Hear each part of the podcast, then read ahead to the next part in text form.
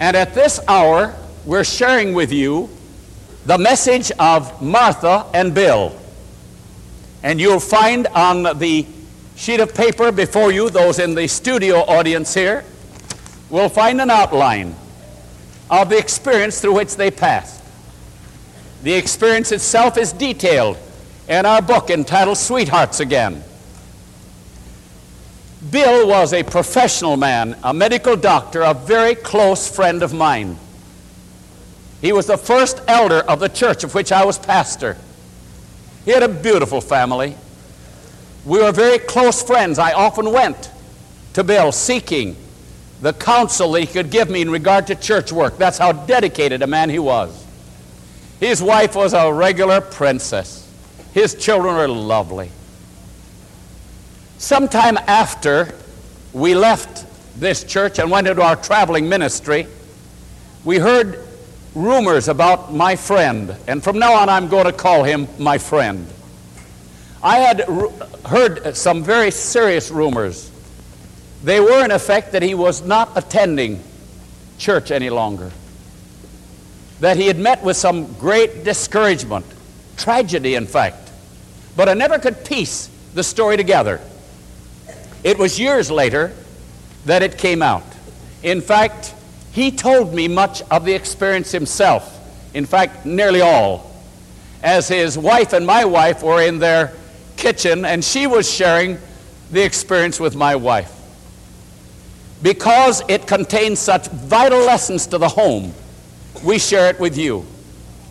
And we pray for the Holy Spirit that every one of us may learn the most outstanding lesson from this experience. The Holy Spirit may impress you with one special lesson. He may impress another individual with another lesson. He's impressed me with one particular lesson that I will share with you in a few moments. My friend had very generously paid the way largely of a relative of his through, through medicine. His heart was very big. He was very generous, very outgoing. And when his, his relative had finished his study course and received his degree, it was just like my friend to take him in as a partner in his profession. And just a little after he took him in as a partner, a very, very unworthy rumor spread all over the area. The rumor was that my friend had become an adulterer, that he was really rotten. Well, rumors will take place. The Apostle James says the fire, the, the tongue is set on the fire of hell. What a fire it can kindle. And so this rumor was believed by many people. But my friend knew that his relative, knowing him and having known him for years, would never believe it. And then he was in for the shock of his life. Of all things, this relative for whom he'd sacrificed so deeply, believed the rumors. And it broke my friend's heart. He says to his relative, You've known me for years. You've known my conduct. You've known the life that I've lived. You've known the Christian experience that I have. These are rumors. They're spread by the devil. The Lord had nothing to do with them. And his relative said, Uncle,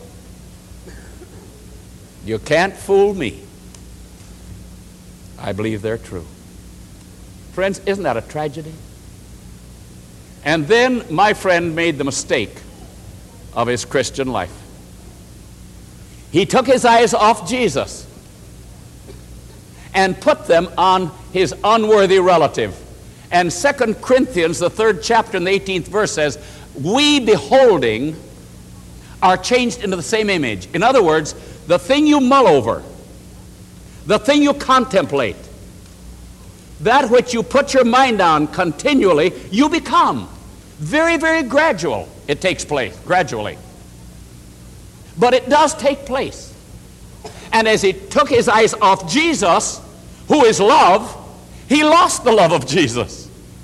As he put his eyes on his unworthy relative, his love was turned to hatred. One day he came back to the house. His wife met him as usual. Martha just threw her arms around him as usual. She knew the terrible experience through which he was passing. And he opened his coat. He said, I have been deputized. He showed her a gun. In fact, he had two guns. And he said, I am going to shoot him. She said, Honey, you, you wouldn't murder a fly hardly. You wouldn't think of doing a thing like that. He said, Don't fear. He said, There'll be no reproach brought on my family. I know just how to handle it. When a man is dead, he can't testify. I represent the law now. I know just how to handle it. I have it all figured out. You have no fear. Why, you wouldn't do a thing like that. He said, Yes, I would. That man is ruining my reputation. My practice is going down the drain. You think I'm going to take this sitting down? Not on your life.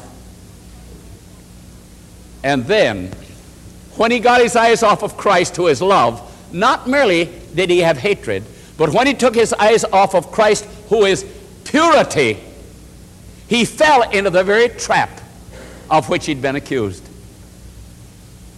He would come back home and tell his wife, and we're not going into the sordid situations ourselves but just enough to say he told his wife of the women that he was living with, of the experiences that he'd had with two or three in a single day. Can you imagine the effect that would have on Martha? Now, friends, here is the first lesson that I pray to God that every one of us here, viewing this program and listening in the studio, by the power of God we shall learn, and it is this how in the world would she salvage Bill? She had every right in the world to divorce him, right? Surely. But there's a higher right, and that higher right is to salvage. But how could she salvage him? The very, the very feminine heart was full of revulsion at the things he was doing. And yet the Lord impressed her with this. If you show revulsion, if you show retaliation, if you show a pained look, if you give him the impression that you're pitying yourself, it will never help. Self pity will never salvage that man. You must present to him the love that allures. Hosea 2:14. I will allure. And she said, "Oh Lord, I do want to salvage him, but how in the world can I allure him when I'm revolted at the terrible things he's doing?" And then she told us, she said, The Lord helped me to find a book in my library entitled The Ministry of Healing. She said, We had a little lake not far from our cottage. And she said, I took this little book, The Ministry of Healing, down to this lake and I opened this book and I read. And she said, and there was another book in my library entitled Path to the Heart. She said, I took those two books down to my lake and I would read for two hours straight until all of this revulsion was gone. I would get up from where I was sitting there at the lake. I'd go back to the house. When my husband returned, I would kiss him with a smile. She said, but, but I was only cured of this revulsion for a matter of an hour or two. As I would think again on the sordid life that he was living, my whole soul revolted. Lord, help me, she said. Help me, Lord. I've got to go down and be with you. She said, I would take another two hours. I would read the book, The Ministry of Healing. And I read your book, Path to the Heart, Pastor Coon. Oh, let me say parenthetically, friends, I have known all my life that I'm not a literary writer. A lot of people came to us at our last session and thanked us for our books. But, friends, it's only the love and the power and the kindness of Jesus that has made these books a blessing. I had an obsession under God to save homes and save lives. I said, Oh Lord, help me. I don't know how to write, but help me. Fill me with your Holy Spirit. Some of those books have been written almost on our knees. She said, and again in two hours, I was strengthened. I got up again. When my husband would come back again, I would smile into his face and kiss him on the lips. Can you imagine? Friends, the first lesson that I want to share with you and with myself is this. If you and I want a happy home, don't zero in on the faults of our mates. Don't do it. You don't have a happy home by reforming your mate. You have a happy home by asking Jesus Christ to regenerate, regenerate this heart, this life. Examine yourselves whether you'll be in the faith. And I found the greatest deterrent to happy homes is one mate zeroing in on the faults of the other when their own faults might be twice or three times as great. Isn't Satan a devil? He gets us to see and think on the many mistakes of our, of our loved ones and forget that we may be many times as guilty. If we're not half as guilty, the only way to salvage is to take that first step to reveal to them the alluring love of Jesus Christ. There's no other way. That dear lady Martha went through an experience, my friends, not of a few days. Her experience of being what the Lord would have her to be lasted for months.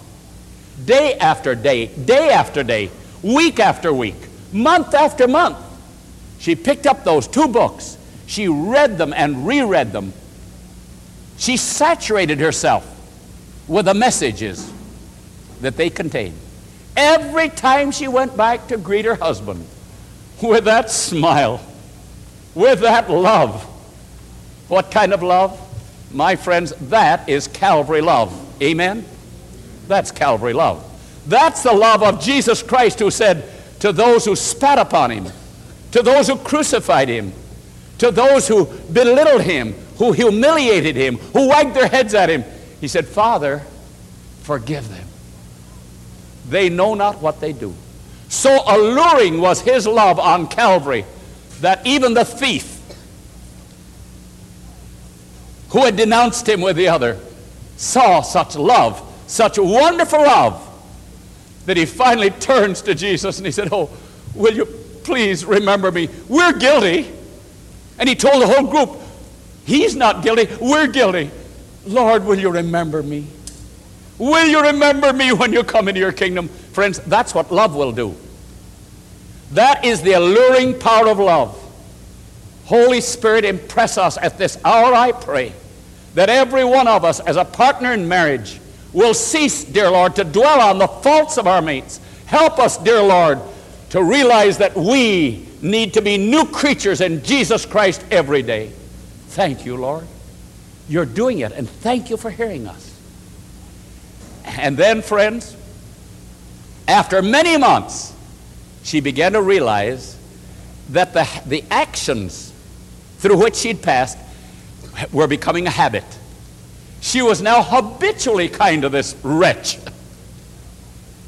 She found that it had become part of her very character. She smiled, she allured, she loved. He saw no taint of bitterness, no sign of revulsion. I say, Wonder, O heavens, and be astonished, O earth. What do you say? Can you say amen? If any man be in Christ, he's a new creature.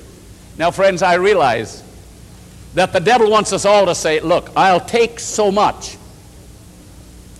But beyond that point, I don't take any more. People actually come to us and they tell us that they're even training their children to take so much in school, but not anymore. And they boast of it.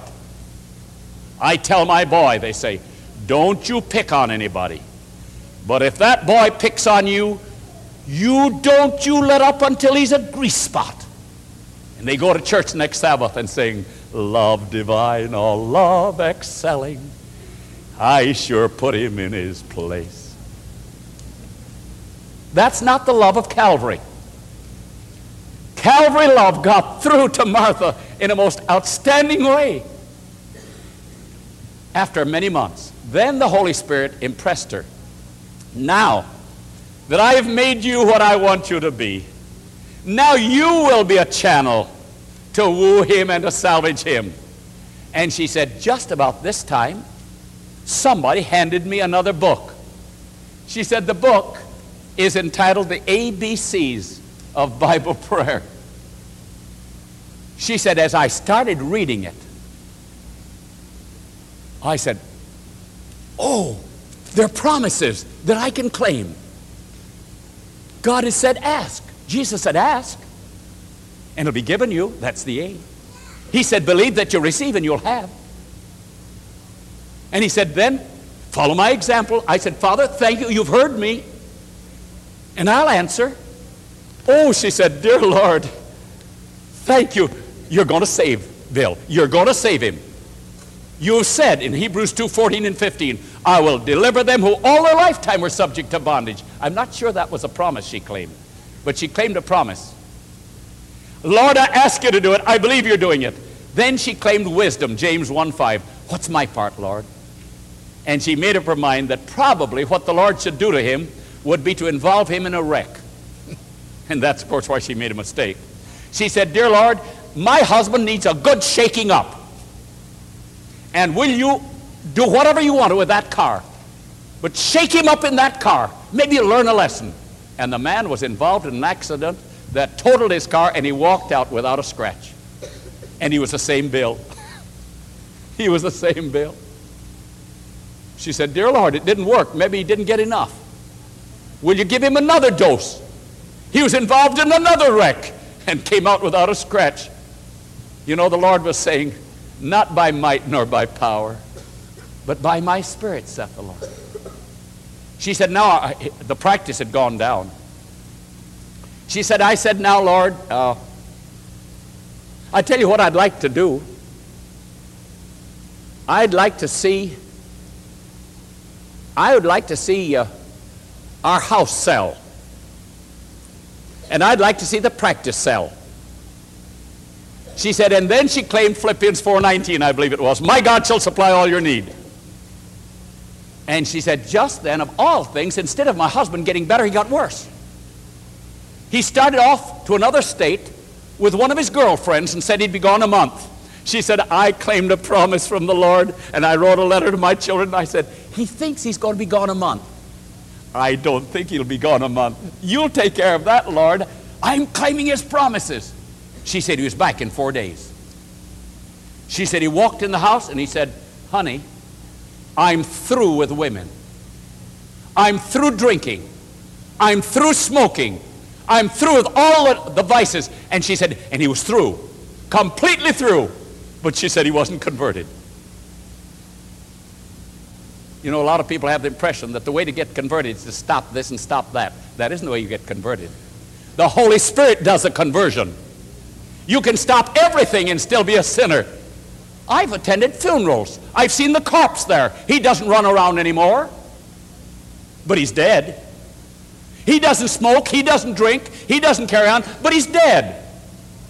I don't want to be a dead Christian. I want the power of the Holy Spirit. What do you say? She said, Then, I said, Lord, uh, oh, in the meantime, when he came back, she said, Honey, the practice is sold. She claimed a promise and God sold the practice. And her husband said, What? She said, Yes, I'm claiming Bible promises. And that scared him. He was afraid she was going to claim one for him. She said, Now, Lord, all we like before we go to another state is to sell the house. Nobody wanted the house. It was like filth. They didn't want to touch it. She said, Lord, you'll do it. I'm claiming. And she said, You know what happened? The house blew up. There was a leak in the gas line. They'd notified the gas company, they did nothing about it. The house blew up. She said, My husband was within a hair's breadth of death. Even his dog that was leaving the house was demolished. He never saw the, the dog again. The cat was blown right out of the window. My husband was saved by hair's breadth. We started for another state. She said, On the way, I said, Dear Lord, Glenn Coon was such a dear, dear friend of my husband. Do you mind having Glenn and Ethel Coon hold a series in our new church where we're attending? She said, We went to the new church. A few weeks later, we saw in the bulletin Brother and Sister Glenn Coon are coming to hold a series of meetings. She said, I almost hit the ceiling. Thank you, Lord. When we walked into that place, when we drove in, I walked along the road and met her. Martha said, Pastor, I have a special program here. She said, it's, it's problem unsolvable. It's impossible, except by the grace of God. I said, let's pray together. Two weeks later, I had the privilege of baptizing her husband in a Baptist church. They had a baptistry. We didn't have one in our church. After I opened and read the Bible before I baptized him, I closed it. I'd borrowed a Bible from the Baptist church, the only time I ever had a baptismal service, and forgot my Bible. And I opened and read, and then I closed my Bible. I baptized him. I took the Baptist Bible, put it back in the pew. Several months later, I got a letter from Martha. Dear Brother Coon, did you receive the hundred dollar bill my husband left in your Bible? I said, God bless the dear Baptist who got it. he probably needed it more than I did. but I thought I needed it very much when I heard about it. Before that, I didn't know I needed it. that man was so happy to realize that the Lord had changed his life that he, he came and he was a different man. He was as happy as a hysterical teenager. He sat there one evening and told me the whole story and such a change in a human heart. And you know, I gave him a coon hug. You know what a coon hug is? It's a hug by Glenn Coon. and I like to give them, and I can manufacture them just as fast as I can distribute them. My friends, why was Bill salvaged? That woman decided under God that instead of her zeroing in on his faults, she would ask God to make her the woman under God that would allure that man. And then she claimed the promises, and God fulfilled them. And they're a happy family in Jesus Christ. Wonderful Lord. Let's sing it together. Precious, my wonderful Savior. Truthful, my wonderful Lord. Together. Precious, my wonderful Savior, truthful His wonderful word, sweet is His wonderful promise. Oh, what a wonderful Lord. And did you notice what she did? It's found in the next stanza. Ask of your wonderful Savior. Trust in His wonderful word. Claim every wonderful promise made by our wonderful Lord together. Ask of your wonderful Savior. Trust in His wonderful word. Claim every wonderful promise made by our wonderful Lord. That's what she did. She said, as I claimed those promises of the Lord, she said, in great agony, I reached up and I just said, Lord, you are doing it. You promised and you cannot lie. It is not because I am worthy but it's because God never fails. Can you say amen? amen? This is God. Let's sing it again. Precious, my wonderful Savior, truthful is a wonderful word, sweet is his wonderful promise. Oh, what a wonderful Lord. And dear Lord, may thy Holy Spirit burn into our hearts not merely the necessity of ourselves receiving of your power, but the fact that it is available to us, dear Lord, in every time of need, that thy life can be lived in our lives, and we can see miracles trans- transpire by the marvelous, infinite, glorious grace of Jesus. Thank you in your lovely name. Amen. And now it's share time. Brother, would you come up and share with me? Thank you so much. You might share, right, sit here if you would like, while the others are pairing off in twos to state what they have received as a blessing from this session. As I have thought of the story you told tonight, I think of the statement made in the Bible that you reap what you sow. What you put into a situation determines to a large extent what you get back out of it. And in the case of this lady tonight, she realized she had a problem. She had a choice. She could have gone at her husband like an old mother hen and just attacked and flooded all over the place and accused and gotten angry and stormed and roared and probably got the same reaction back from her husband. You sock somebody in the nose, and the tendency is the person socks back. But she didn't do this. She went back and she changed herself. She made herself more becoming, a more desirable mate, and what she put into the situation is what she got back a more loving, kind atmosphere, and the husband returned to her. So I think what you sow is what you reap. And there's a promise, isn't there? That's right. Whatsoever man soweth, That's right. That's that shall he also reap. Yes. Should we just have a little word of prayer that the Lord will help all of us to sow better seed? Would you lead us? All right. Our Father in heaven, we all face problems in life. Help us to think of the way that Jesus would have us go about these. Amen. May we realize the working of the human mind. When we attack and accuse, become angry, we usually get the same kind of response in return. But help us to be like Jesus, to be loving and kind and thoughtful, patient, because we know this approach will bring about a similar response in other people. We ask in Jesus' name. Amen. Amen. Thank you so much. Thank you.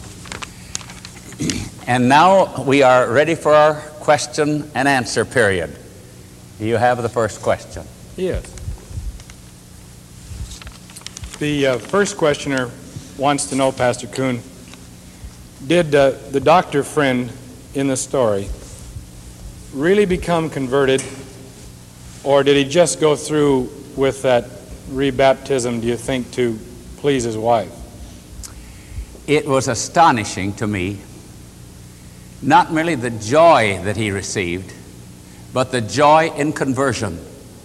And we have checked since then, and we've re- received several reports of his wonderful fellowship in Jesus Christ. So it shows how genuine can be a conversion after this tragic series of events, doesn't it? Uh, this questioner says, What training does it take to be able to give uh, counsel like you give? The training, there are many kinds of training, but the type of counsel that we give is completely Bible counseling. We do not use any academic terms. We use no psychology terms, no psychiatric terms. We base ours completely on the Bible. And you might be interested. The Bible says in uh, Deuteronomy, the fourth chapter and the sixth verse, as the Lord was speaking to the children of Israel, He said, as they followed His principles, He said, This will be your wisdom in the eyes of the nations. As we were doing one of our books on counseling, uh, someone sent a message through to the president of a college, and he said, he said that if you didn't know that Coon had gotten this all from the Bible, you'd think that he was guilty of plagiarizing. You see, the Bible is still up to date. It's far ahead of date. And at another occasion, some young college student got a hold of some of our tapes in which we answered questions. And his college uh, teacher, one of the teachers, learned about these tapes and asked him if he could take these tapes into his classroom. And they played some of the tapes, and then they discussed them in the classroom. Now, we merely gave answers as we've been giving them here, straight from the Bible. And the students discussed the answers, and the teacher then got a hold of the young man and he said, Where did Pastor Coon get his training? In what university? And the young man said, He got this completely and entirely and exclusively from the Bible. And the teacher said, No, this is impossible. He said the way he's answering these questions, he said it parallels the very latest that is being taught in our universities today. Uh, but the universities, as beautiful as they are, and there's some wonderful uh, uh, counsel that is given from university graduates, the universities of today are still not up to the Bible. None of us are up to the Bible, for we only uh, study it superficially at our best, you see. So we thank the Lord that He is the source of our wisdom. How true it is when Jesus said, If any of you lack wisdom, let him ask of God. And it said, For Christ is made unto us wisdom. Well, when Christ, who is the center of all wisdom, is made unto us wisdom, it should surpass all human wisdom, right? Next. Uh, along the same vein, Pastor Coon, as a counselor, you hear a lot of sordid details about people's lives. How do you keep from showing shock or disgust? What promise can I claim? So many things disgust me, but I care about the people. That is beautiful. You might be interested to know that in the life of Jesus, and this is how we are kept in the road, Christ says, I am the way. You'll notice in the life of Christ, for instance, for one example, when Jesus talked to the woman of Samaria, isn't it amazing? Jesus never showed any sign of shock. Not by the lifting of an eyebrow did he show the pain that sin causes. And yet we read in Hebrews chapter 1, verses 7 and 8, that he hated iniquity Iniquity just pierced his very soul. It was iniquity that crucified Christ. Yet, had he shown pain as he talked to these repentant sinners, or the sinners that were bordering, verging on repentance, it could repel them. So, the best way for us to keep from showing shock, expressing shock, is to think of how Jesus handled them and how Jesus handles us. You see, all sin is sin. The moment that we say, you better sin the way I sin or you better stop sinning, this, this carries the connotation that, that we're a, a more choice sinner, that we're a higher grade sinner. We must never forget that the greatest sins in all, the, the most incurable sins, are the sins of spiritual pride and sanctimony. Satan wasn't cast out of heaven because he went out and committed adultery. He was cast out of heaven because he was a sanctimonious devil. The next uh, questioner says, Pastor Coon, could it be that I don't know which Bible promise to claim for my wife? She just does not respond. Well, first of all, we'd like to know what she isn't responding to. Maybe she is responding. Uh, the Bible says, Be not deceived, God is not mocked, for whatsoever man soweth, that shall he also reap. And we're not trying to belittle the one who, who, who raised the question, but maybe, maybe she is responding. Maybe she's responding to our being too technical. Or maybe we're being a little too religious, a little too sanctimonious. And you see, we have to be extremely careful not to try to educate others. Now, on the other hand, I don't want to go to an extreme. It is important. The Bible says, if thy brother trespass against thee, rebuke him. And if he apologizes, forgive him. So there is a place for rebuke. This is very, very important. There is a time when relatives should kindly and sweetly rebuke. But what we have been trying to, to present to our people where we go is this this constant picking, this constant belittling is the thing that hurts.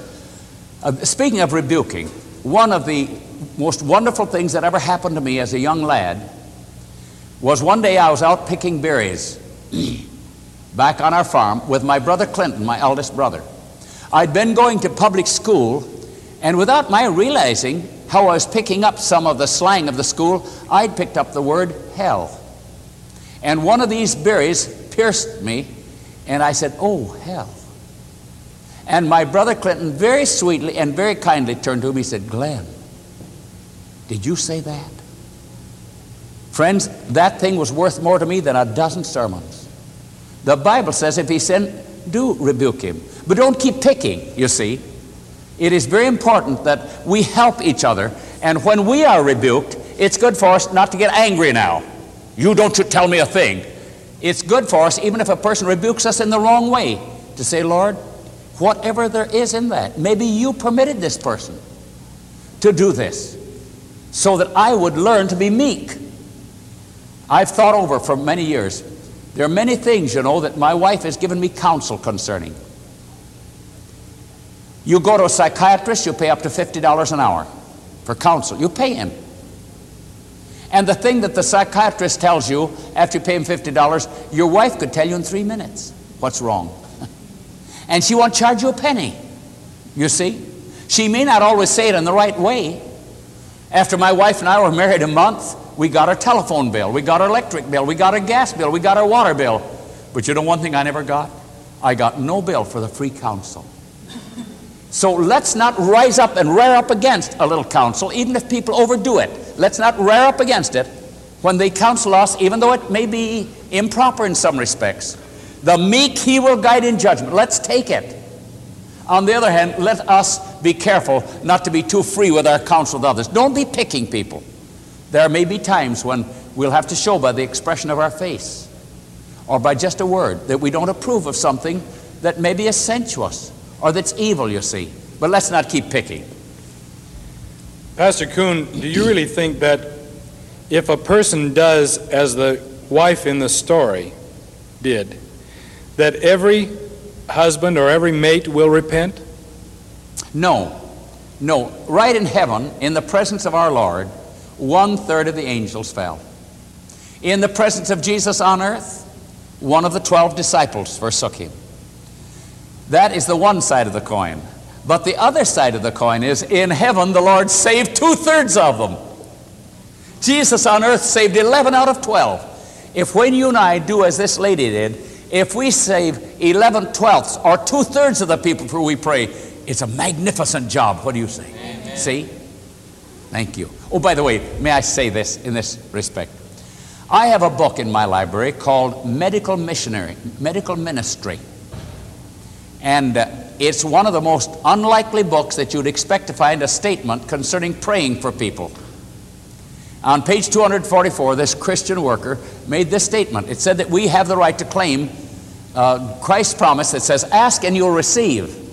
It says we should go to him and say, Lord, I ask you for this soul. I must have this soul converted to you. And it's speaking about souls that seem to have no interest whatsoever in religion. Isn't that wonderful? The Lord is letting us know that He can weave around the, the human heart influences that can lead them to see the loveliness of Jesus and fall in love with Him if we'll take the right attitude. Thank you. Is there another question? This uh, person writes the comment Pastor Coon, this story was supposed to lift me, but it's depressed me. That wife was so patient. I could never be that patient. Even little things annoy me. What can I do about it? Well, do you know what? You're so much like me, I'm ashamed of you. do you know we do lot, let a lot of little things irritate us, don't we? All of us. How about, what about the rest of you people, right? Now, notice this. This lady never could have met this challenge. Never. Had she not spent hours and hours and hours. You remember? She took those two books down there at the lake she studied and she prayed and she claimed God's promise, promises to make her kind. And God promises this. You see, she waited on the Lord until the Lord imparted to her the strength so that she could come back and look at her husband and kiss him on the lips without revulsion. This is the secret. You see, we can't do it of ourselves. If we just say, well, from now on I'm not going to be irritated, that's not enough. I must receive the strength from the strength giver, you see. It is God that worketh in you both to will and to do of his good pleasure. Philippians 2.13. I have found in my own life, friends, that while I have no power in myself, Jesus Christ has the power. And if I look up to him and ask him to give me this strength, ask him to give me his life, tell him I believe he's doing it because he cannot lie, I found it completely changes uh, my reaction. It will do the same for you because God is no respecter of persons. What if uh, this wife, what if the wife's husband had gone ahead and divorced her anyway? If he had divorced her anyway, in fact, he never even threatened to divorce her. She, he could have divorced her. But you know, I found a lot of people who've been divorced have become sweethearts again. We have several experiences that we've done in our books of people who have been divorced Some people get the impression, well, divorce, oh, that's it. That doesn't have to be it at all. A divorce is just something on paper. Don't get the impression that because the divorce has taken place, that that's the end. Not necessarily at all. Just what did Jesus mean when he said that to keep from falling into temptation, we should watch and pray? Watch what and pray what? That's good. Watch for the first encroachments of Satan. You see, in the Christian life, temptation is like a wedge. I was born on the farm. We sawed wood. Sometimes we'd put that big long crosscut saw through a great big log. And when we'd get down so far, it, sometimes it would pinch. We take a wedge. You know, the wedge might be three inches thick at the thickest point, but it is only a tiny fraction of an inch at the entrance point. We put that wedge into that saw cut, and that little beginning split that wide open so we could saw the way through. We're to watch the very first signs of yielding to temptation. Remember, it's a first step. It's a first step to avoid. You'll never smoke, you'll never smoke marijuana if you don't smoke the first cigarette. We'll never become a drunkard or an alcoholic if we don't drink the first social glass. We'll never run off with another man if we don't have dates. Say, oh God, help me to watch. The very first, the very first encroachment of the devil. Let me watch. Because later I can say, what a fool I was. Why in the world didn't I watch? Watch. Now watch and pray. Now as we pray, we claim promises. Here's a promise we can claim. And here's the basis of all promise claiming. 2 Peter chapter 1 verse 4. Whereby are given unto us exceeding great and precious promises, that by these ye might be partakers of what? The divine nature, having escaped the corruption that is in the world through lust. I have learned in my ministry, that's 2 Peter 1 4, I have learned that my life is a completely different life when I claim the life of Jesus Christ as found in His promises. I become a partaker of the divine nature, you see. When we become a partaker of the divine nature, that's prayer. We watch for the first intrusion of the devil. Then we ask God to fill us with His life, to give us a strength to resist temptation. That's watching, and that is praying. The next question. I think a husband has a right to be jealous of his wife because the Bible says that God is jealous about us.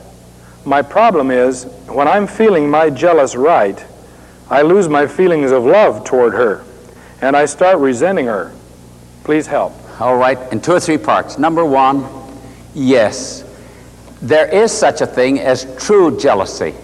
The Lord has a right to demand our homage. A husband or a wife has the right to expect that their mate will render to them a love and not share it with anyone else. This is right. This is proper. But when then we speak to the mate, if we, if, if we think the mate isn't quite true to us in some respects. We should ask the Lord to keep us from being angry. Now, someone said, uh, the questioner said, uh, I seem to lose my love. Remember, this love may be the, that, that the person is losing, is not the true basic love. It's only the romantic love. Remember, there's a romantic love, there's a filial love, and there's a divine love. And you can't expect much romantic love if you think your mate is stepping out on you you see. So don't be worried because you're apparently losing love. You're not losing divine love. You're just, this is jealousy taking over, true jealousy. The mate has no right whatsoever to be playing around with someone else. But on the other hand, if you want to make it easier for your mate to come back, ask the Lord to be, help you to be kind and to be so sweet and winsome and uh, lovely that the mate will want to be with you. On the other hand, let me add this if a mate is, finds that his or her partner is jealous, the mate of whom this person is jealous does and should do what 2 Corinthians 13 5 says examine yourself. Have I given any reason for jealousy? Maybe this is the Lord speaking to me. Maybe the Lord is saying to me, Look, be careful. Be careful. Watch your step. I've learned this. We have in our, uh, on the wall of our home, and we've had it for years, in Patriarchs and Prophets, page 268, these words The disposing of events is of God's providence. If a mate says to the other, I, I, I have a little jealous feeling, let the one to whom he speaks says, God keep me from giving any occasion. Amen? The next question. Pastor Coon, a friend of mine was at one of the last sessions that I didn't make. And they said something about beans and bottles, but I didn't understand what it was. Would you repeat that for me? Yes. uh, we suggested that when, when married partners are wondering which is bossy, and one says, I think you're trying to boss me, and the other said, No, you're trying to boss me. Then we suggest they take three little bottles. They could be ever so small. One bottle they'll, they'll call his, and another hers, and another it. In it, they'll, they'll fill it with beans. And every time that he finds himself telling her what to do without being asked, he will take a bean out of it and put it in his. Every time that she tells him something to do without his asking, she will take the bean out of it and put it in hers. Now, they must be careful. He must be careful and not take a bean out of it and put it in hers, you see. So let each one put the bean in their own, you see. The other might say, uh, might remind the mate, uh, would that be bean worthy, you know? And then they'll see over a period of time which bottle is filling up first and let them put all the humor they can into it. This way, we've learned that, learned that people can learn beans about marriage. Pastor Coon, should a person tell the one he is going to marry about all his past romantic episodes? well, now that's, uh, that's, that's a good question. 2 Corinthians chapter 3, verse 18. By beholding, we're changed in the same image. In other words, the more we go into the sordid experiences of our life, the more the devil will use that to arouse the suspicion of the mate. We do have a right to say to our mate, I haven't used, lived the right kind of a life, but I've given my heart to the Lord. But to go into all the sordid details of a past life accomplishes nothing whatsoever. God says, overcome evil with good. Romans 12, 21. God says in Philippians 4, 8, whatever things are lovely, think on these things. Whatever things are true and of good report. Thank you. What do you think are the basic principles for a happy marriage? The basic principles of a happy marriage is just plain Christian unselfishness. It is the unselfishness of Jesus Christ. The basis of a happy home is Jesus. Those who pray together, you've heard this for years, those who pray together will stay together. Jesus is the center, He's the basis of the home. And I have found the people that we've been counseling for 50 years, we have found that they have let go of Jesus or they don't let go of the home. Let them pray together. Let them take the morning together, a little a worship time. Let them not hurry it. Find a time when they can pray together, uh, unhurriedly. Uh, let them make their worship joyful. If they're with children, of course, the wor- worship for the children must be short and beautiful and singy, and, and the children should participate. But for the, old, for, the, for the mates, let them take time together with Jesus. Let them take time alone with Jesus. Let them meditate with, with the Holy Spirit guiding them. Why did this home seem to be irritable today? Lord, what do you want me to do to be like Jesus? Christ is the center. Christ's love, Christ's unselfish love, is the center of the home. You see, many people marry to make themselves happy. It's all right to want happiness, but we should bear in mind we want to make the other person happy. Uh, laugh at the other person's jokes. You know, did you hear years ago about the little song? Uh, If you laugh at my jokes too much, people will think we're in love. You remember that? Yes, I found this. I found some of the finest uh, friends of mine who have made the most friends have been freest to laugh when somebody else uh, says something that's humorous. I'm not talking about shady jokes. No, no. But the question is, how can you get along when your husband is a practical joker? It's just not funny, some of the things he's doing. yeah. Make it funny. Make it funny. You see, here's the Bible. Now, notice the Bible text. 1 Peter 2.17 says what? Honor all men. we, were, we were in a home many years ago talking to a couple, and a lady had left her husband. And she said, Before I ever come back to you, you must agree never to tell the same joke twice. Now, they weren't talking about shady jokes. Can you imagine that?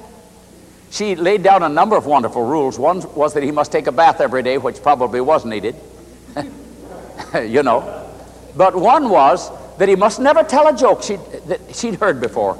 Can you imagine the sermons my wife has heard me repeat a hundred times? And she sits there and listens, just as though she'd heard it for the first time. You know what that does to this coon? This coon thinks, man, maybe, maybe I am making it. My wife seems to think so. The reverence that we have for our mates, even in their practical jokes, goes a long way. Don't feel it's a, don't feel that it's a, a, a sacrifice, my friends. It's a joy, it's a delight. Laugh with them, rejoice with them, make them think they are somebody. They won't know what they're making the grade. That's right. This media was brought to you by Audioverse, a website dedicated to spreading God's Word through free sermon audio and much more. If you would like to know more about Audioverse, or if you would like to listen to more sermons, please visit www.audioverse.org.